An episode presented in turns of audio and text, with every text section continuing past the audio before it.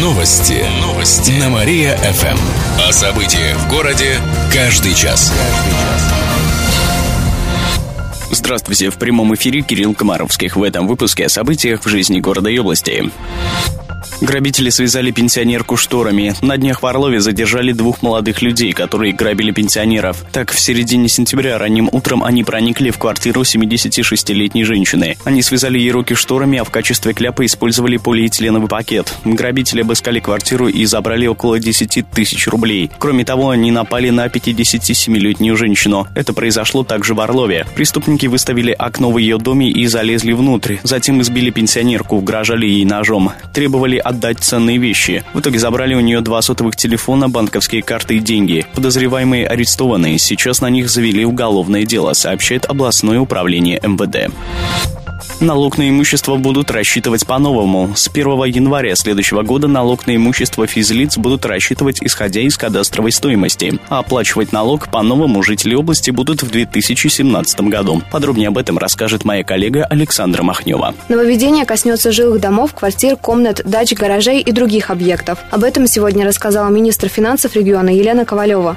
Ранее налог рассчитывали по инвентаризационной стоимости недвижимости. Она включает в себя затраты при строительстве и износ а кадастровая стоимость приближена к рыночной. Если кадастровая стоимость будет выше инвентаризационной, то предусмотрен переходный период. В этом случае в течение пяти лет будут поэтапно увеличивать налог по 20%. Базовые ставки по налогу – это 0,1% от кадастровой стоимости жилых помещений, гаражей, небольших хозпостроек. Ставка по другим объектам будет не более полпроцента. Муниципалитеты вправе устанавливать свои ставки. Увеличивать их можно не более чем в три раза. Льготы остаются, но их ограничат. Отметим, от уплаты налога освободят только один объект. К примеру, если у пенсионера есть две квартиры, то за одну из них придется платить по обычной схеме. Елена Ковалева подчеркнула, что в большинстве случаев налог не увеличится.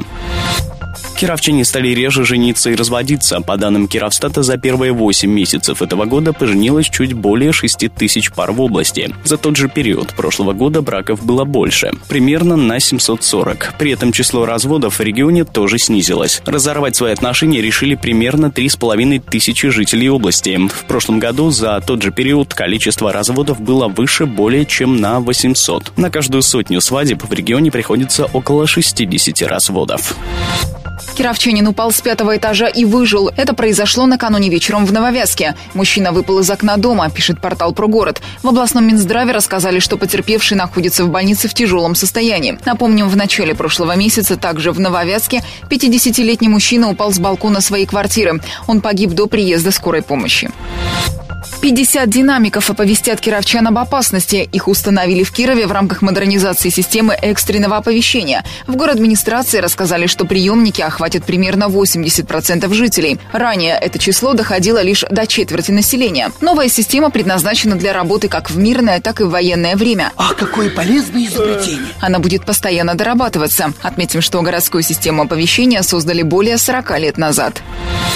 Юные кировчане отправят посылки сверстникам в Донбасс. Сегодня в школах города начали сбор книг и канцелярских принадлежностей. Он продлится до середины следующей недели. Вместе с посылками ребята отправят свои письма. Человек, человек и друг. О, точно. Как отметили в город администрации, в этом месяце гуманитарную помощь уже собрали в Вятской православной гимназии и гимназии Грина. Книги и школьные принадлежности доставили также ребятам Луганской и Донецкой областей. Об этом кировским школьникам написали их ровесники. Автобус с пассажирами врезался в столб. Это произошло накануне днем на остановке у завода «Лепсия». 74-й пазик подрезала легковушка. Водитель автобуса резко затормозил, зацепил ограждение и въехал в столб. От удара сильно помялась кабина. В тот момент в салоне находились кондуктор и 16 пассажиров. Пострадали два мальчика и пенсионерка. У них ушибы, но помощь медиков не понадобилась. Водитель пазика не пострадал, сообщили в городском управлении ГИБДД. В момент аварии он был трезв, автобус исправен. По сообщениям очевидцев, из-за ДТП образовалась пробка. Кировчане выбирают место для умной остановки. Центральная диспетчерская служба запустила опрос на своем сайте. Жителям предлагают выбрать очередную остановку, на которой установят электронное табло. В опросе уже приняли участие более 900 человек. Предложено 10 вариантов. В лидерах остановка на улице Милицейской в сторону филармонии. Следом за ней место рядом с универмагом в Нововязке в сторону Кирова. Также умную остановку предлагают сделать напротив ЖД вокзала у торгового центра. В аутсайдерах остановки проектный институт и армянский Лютеранская церковь.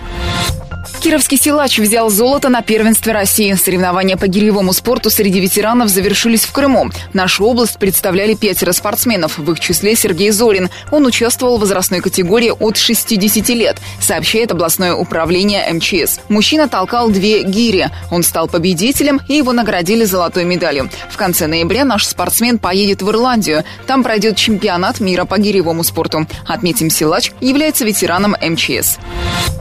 Более трех с половиной тысяч жителей аварийного жилья переселят. Это план до конца следующего года. На эти цели из Фонда содействия реформированию ЖКХ выделят около 50 миллионов рублей. Еще около 16 миллионов – это деньги из областного бюджета. Часть средств по прошлогодней заявке перечислят Белохолуницкому и Пижанскому городским поселениям. По заявке этого года на новое жилье дадут деньги Зуевскому, Тужинскому району, Фаленкам, Мурашам, Котельничу. Отметим, что в этом году переселят около 1700 жителей области из более чем 150 аварийных домов. Чуть больше людей обретут новое жилье в следующем году, сообщает областное правительство.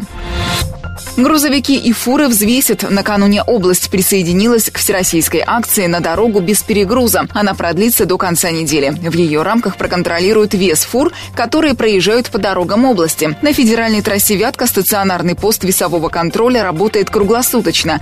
Передвижные посты на других дорогах с 8 утра до 8 вечера. В случае перегруза водители оштрафуют на сумму от 1 до 10 тысяч рублей. Также им грозит лишение прав на срок до полугода. Помимо этого, шоферам запретят ехать дальше, пока не устранят перегруз. Крупные штрафы ждут и тех, кто организовал ненадлежащую перевозку, предупреждает областное управление МВД.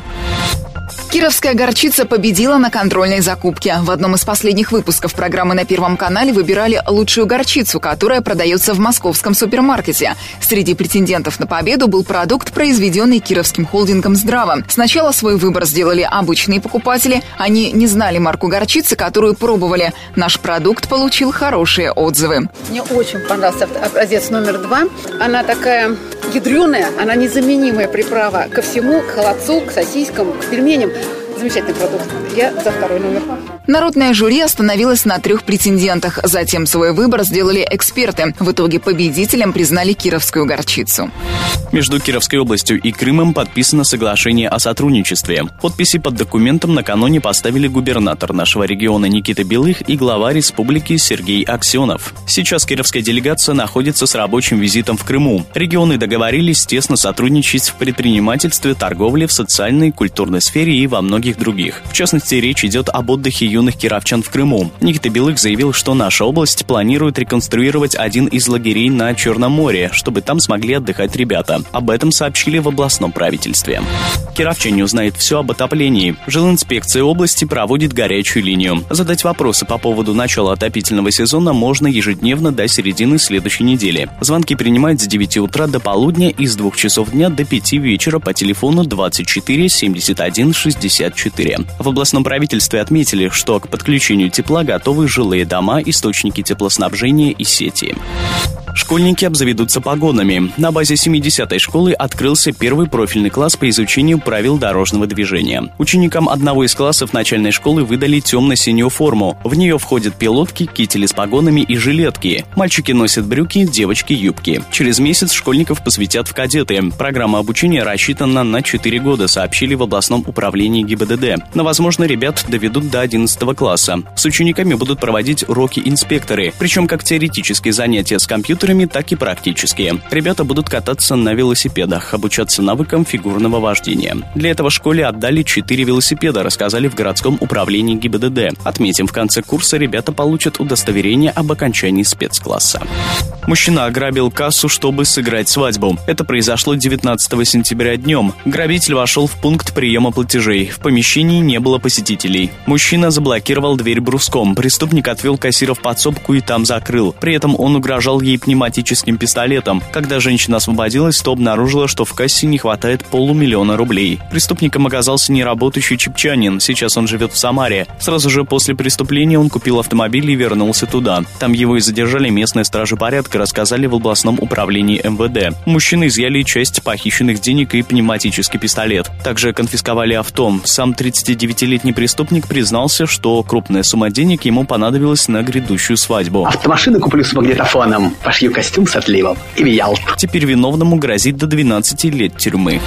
Кировские предприниматели будут протестовать в столице. Пикет состоится сегодня. В нем поучаствуют предприниматели из нашего региона, а также из Самары, Москвы и Московской области. Я объявляю голодовку. Представители малого бизнеса жалуются на то, что их права нарушают. В частности, местные власти не дают им развиваться. Ликвидируют ярмарки и рынки, сообщили в областной ассоциации защиты прав малого и среднего бизнеса. Кировские бизнесмены предлагают расследовать ликвидацию ярмарок как в нашем городе, так и в других, а также разработать единую систему развития предпринимательства.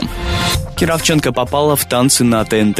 30-летняя Марина Пуртова прошла кастинг в Казани. Об этом она написала в своей группе ВКонтакте. На днях Кировченко выступала перед членами жюри, среди которых были танцор Мигель, шоумен Тимур Батрудинов, актриса Лукерия Ильяшенко и хореограф Егор Дружинин. Именно он оставил нашу землячку в шоу, хотя во время основной части выступления ее остановили. Девушку попросили показать что-нибудь другое. До этого она танцевала в стиле модерн. Это же вам не лезгинка, а твист! Но после перешла на лезгинку. Именно она спасла Марину. Девушка прошла в следующий тур. Отметим, у танцовщицы есть семья и двое детей.